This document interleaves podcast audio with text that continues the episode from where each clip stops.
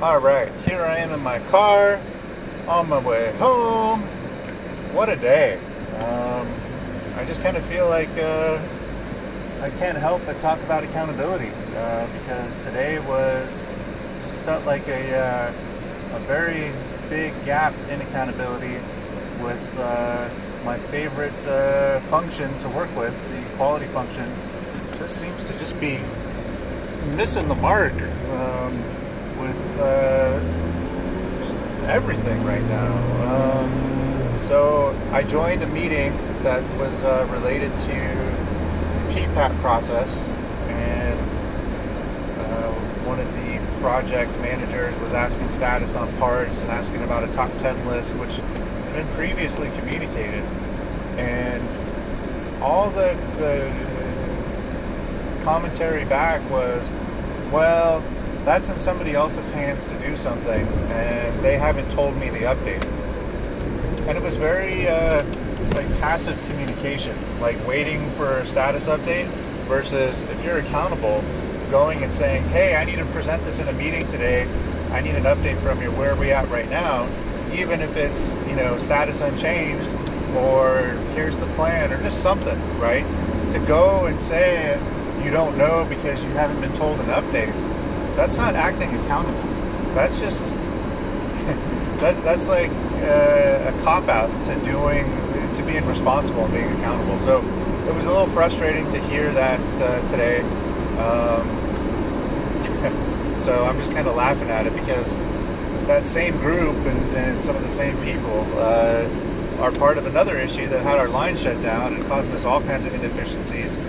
Uh, their lack of action is now causing the team to have to work a uh, Friday and Saturday upcoming next week.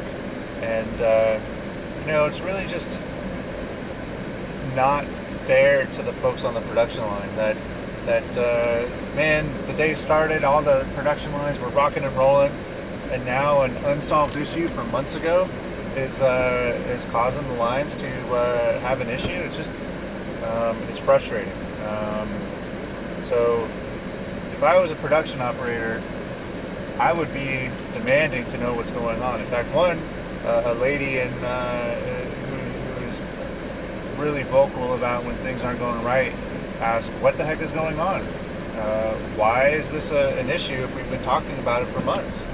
And I, I agree with what she was saying. I mean, uh, we got to hold people accountable. And, uh, you know, in this case, uh, we have a meeting every day, and all we've heard for the past month is supplier quality is green. Supplier quality is green. Supplier quality is good. No issues, no issues. But these have been outstanding issues, and nobody wants to seem to act until uh, they have a definite root cause. But no one gets a definite root cause because they don't go after the actions and activities that will get us to uh, a root cause. So it's kind of just stuck in this. Uh, uh, uh, what is it called? Uh, a place between earth and heaven. I don't know what it's called. I can't think of it. But it's kind of just stuck um, and not going anywhere. And so these parts were identified by the operators that they were starting to see a higher number of failures than usual. Uh, failure meaning inability to put these two mated parts together it's like a, a uh, cylindrical channel uh, that's about one inch diameter, uh, and then it opens up to a, a, two and a half inch diameter threaded part. So uh, the parts mate. It's kind of like a, a, nipple that goes into a slot that's sealed, and then the threads are there um, as, a, as, as, a backup. Um, so threaded parts, uh, and for the longest time, you know, there really hadn't been issues. Uh, these parts weren't on quality's radar to do any sort of inspection or anything like that. Uh, so everything was going on okay. Goodness. Um, some crazy drivers today. Uh, and then all of a sudden, uh, you know, these issues started to pop up. Quality said, ah, no big deal. It's not a very high quantity. Uh, don't worry about it. you know, no issue. We, we've checked, we got a, a sample part and quality. We've checked it against our sample part, and it's fine. Well, the sample part was nickel plated. The part we're having issues with is just a, a, a casted part, cast uh, aluminum. And uh, when you have nickel plating on aluminum and you uh, are using it, uh, the nickel plating starts to wear. The nickel plating will act as kind of like a, uh, uh, almost like a lubricant because it's very soft. And any defects you see won't be noticed if that was the part that has a defect because what they were checking is, uh, I guess we could call it the male version of the part and not the female version of the part, the, the, the part uh, that's mated. And, uh, you know, what they suspect is that the female version of the part is the one that has problems. So they didn't really check the right part. They checked what they thought it was, said, oh no, all is good, and we're in the, the, the state that we're in. So it's a little frustrating that uh, we're seeing what we're seeing. If we would have done our homework, I think back to another site that I worked at where she, we would inspect all the mating parts, all of the, uh, the parts around the mating parts, um, and then some more parts after that. I mean, we would not have uh, not have left any part unturned to take a look at uh, for our investigation. But it just seems like there's a there's a big gap in containment, communication, not using the tools of the tiered uh, the tiered uh, escalation meetings, uh, tiered accountability meetings. Uh, this is all stuff that should have been on their board, following up on, but uh, you know, trying to coach these guys and tell them that they need to, hey, put this on your countermeasure sheet, put this on your board. They they don't want to do that. Uh, they say, no, we'll update things once a week. Yeah, we'll remember to do that. But you know, just like uh, uh, my wife asked me to do something, um, you know, if I forget, well, I better be ready to, to hear about it. If she puts it on a to-do list, then there's no excuses. You know, it's like, hey, this is on the list. I better get to this. Uh, so it's a little frustrating. Um, so expectations of what's going to happen. Uh, you know, I don't think anything's going to happen. I think that uh, we're going to get through this. Uh, someone on that team is, is going to say, hey, look at me. Uh, I got the parts reworked or I found the root cause, like I needed applause. And they're going to think that they are like the champion, the winner of the situation.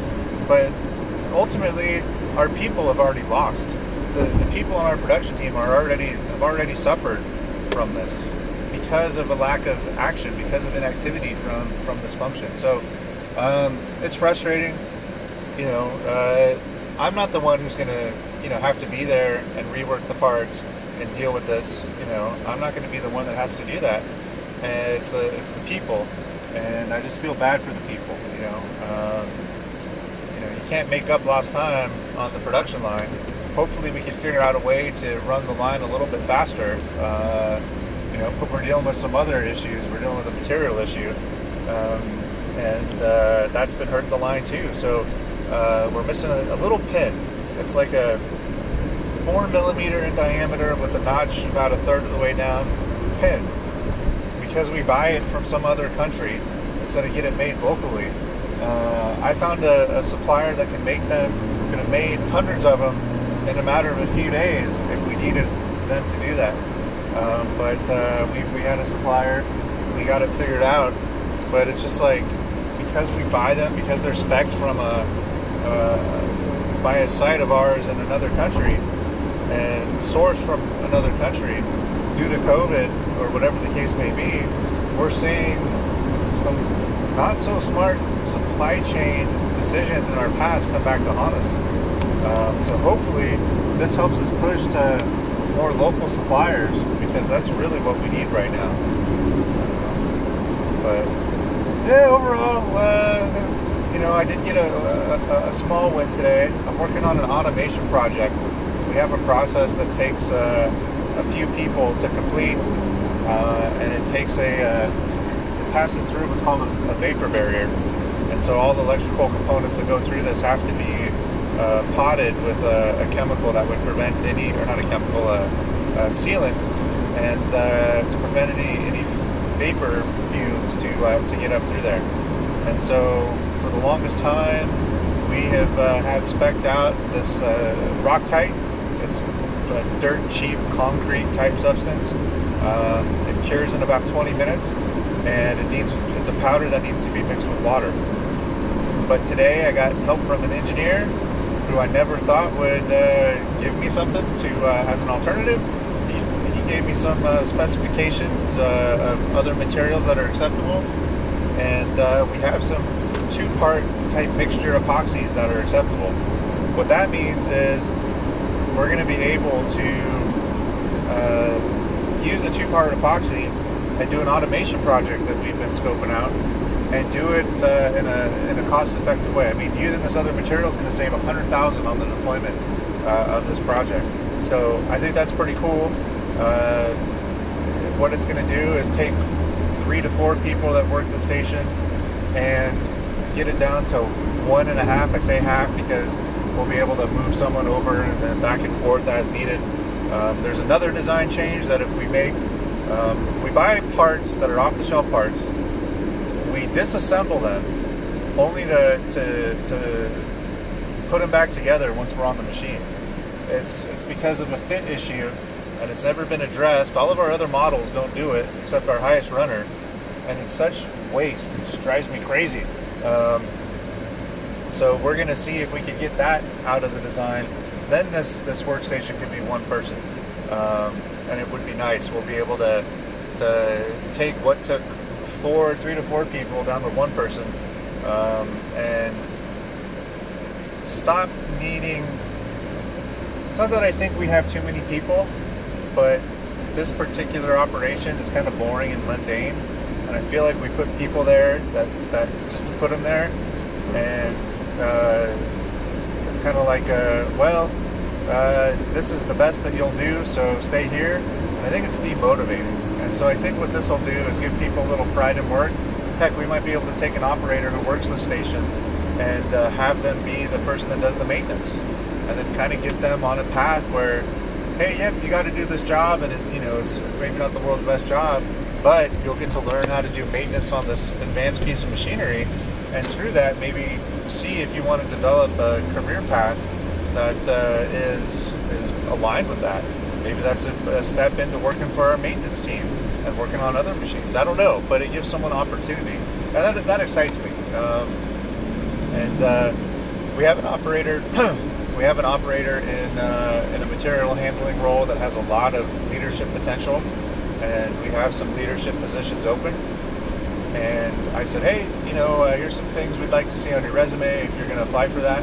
Uh, I'm not the hiring manager, so I don't think this is a conflict of interest. If it is, whoever's listening, please tell me, and uh, we'll edit this out in the future.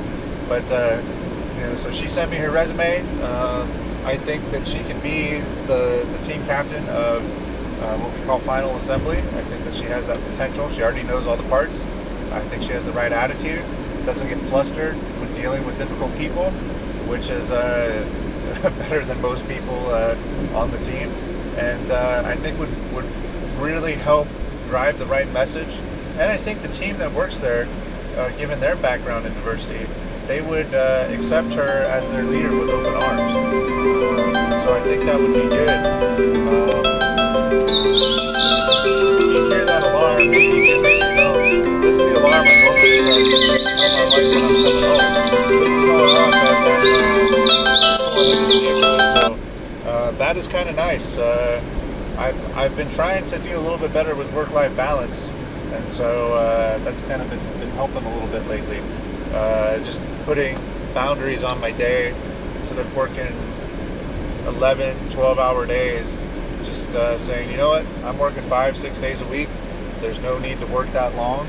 Uh, it's not like much more gets done. You know, make those boundaries. Tomorrow, uh, I'm gonna get into the office about eight, eight thirty. Um, not gonna really, you know, uh, get in at the crack of dawn like I normally do, and just try to set those better, better boundaries. So we'll see how that goes. Um, but anyway, uh, I, am excited to help someone with the potential for growth. You know, uh, and I'd rather help someone and figure out, hey, this didn't work, and get them in another role or at least give them the opportunity because I think there's a lot of folks out there that are just an opportunity away from being successful. And I've been wrong probably a lot more than I've been right. I've hired the wrong people uh, many times, uh, made the wrong call, and I don't think I'm maybe the world's best at anything, but there's a lot of alignment with other leaders that says this person could be uh, successful in this role. So I'm, I'm, you know, gonna gonna back them and coach them and help them. Um, you know, got another person, kind of similar situation. Uh, he's really intelligent and is in a in a spot where he doesn't see much growth. So, you know, just trying to help them. They're an asset to the company. Uh, so if we can keep them and get them in another role, I think that they can be successful and shine. So, uh, yeah, there's some positives from the day. Um, it's not all negative. One of my neighbors has a new Mazda uh, CX-30. If you want to see a nice looking car, uh, man, uh, that might be my next one. Anyway, I'm opening my garage. Uh, I don't know if commentary kind of outside of work is appreciated. Uh, I don't think anyone has listened to my last few podcasts. I haven't sent them off to you, Neil. Um, uh, sorry about that. I'll get those over to you here uh, pretty quick. Um, so you'll have a, a nice uh, set of podcasts. Maybe Andre will listen to this one too. But uh, and, and, you know, I'm, I'm, as I'm park, putting my car in the park, um, whether it was smart or not smart, um, Andre, great HR guy, is uh, listening, or at least has the link to listen to this now. We'll see if that was uh, a mistake or not. Andre, tell me if I'm violating any HR rules. I could tell you, um, you'll be like the second or third person to ever listen to this podcast, so um, I'll delete them if I need to.